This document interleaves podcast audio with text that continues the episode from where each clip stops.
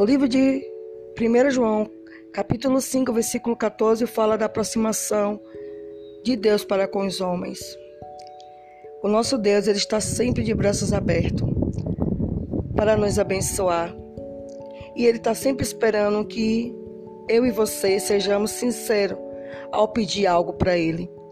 Pedir algo para Deus não significa pedir algo para prejudicar o seu irmão, mas pedir algo para Deus, aquilo verdadeiramente que precisamos para que haja um crescimento e uma maturidade em nós. Deus é o nosso Pai e Ele está sempre de braços abertos, esperando os filhos dele verdadeiramente a reconhecer a sua necessidade para com Ele.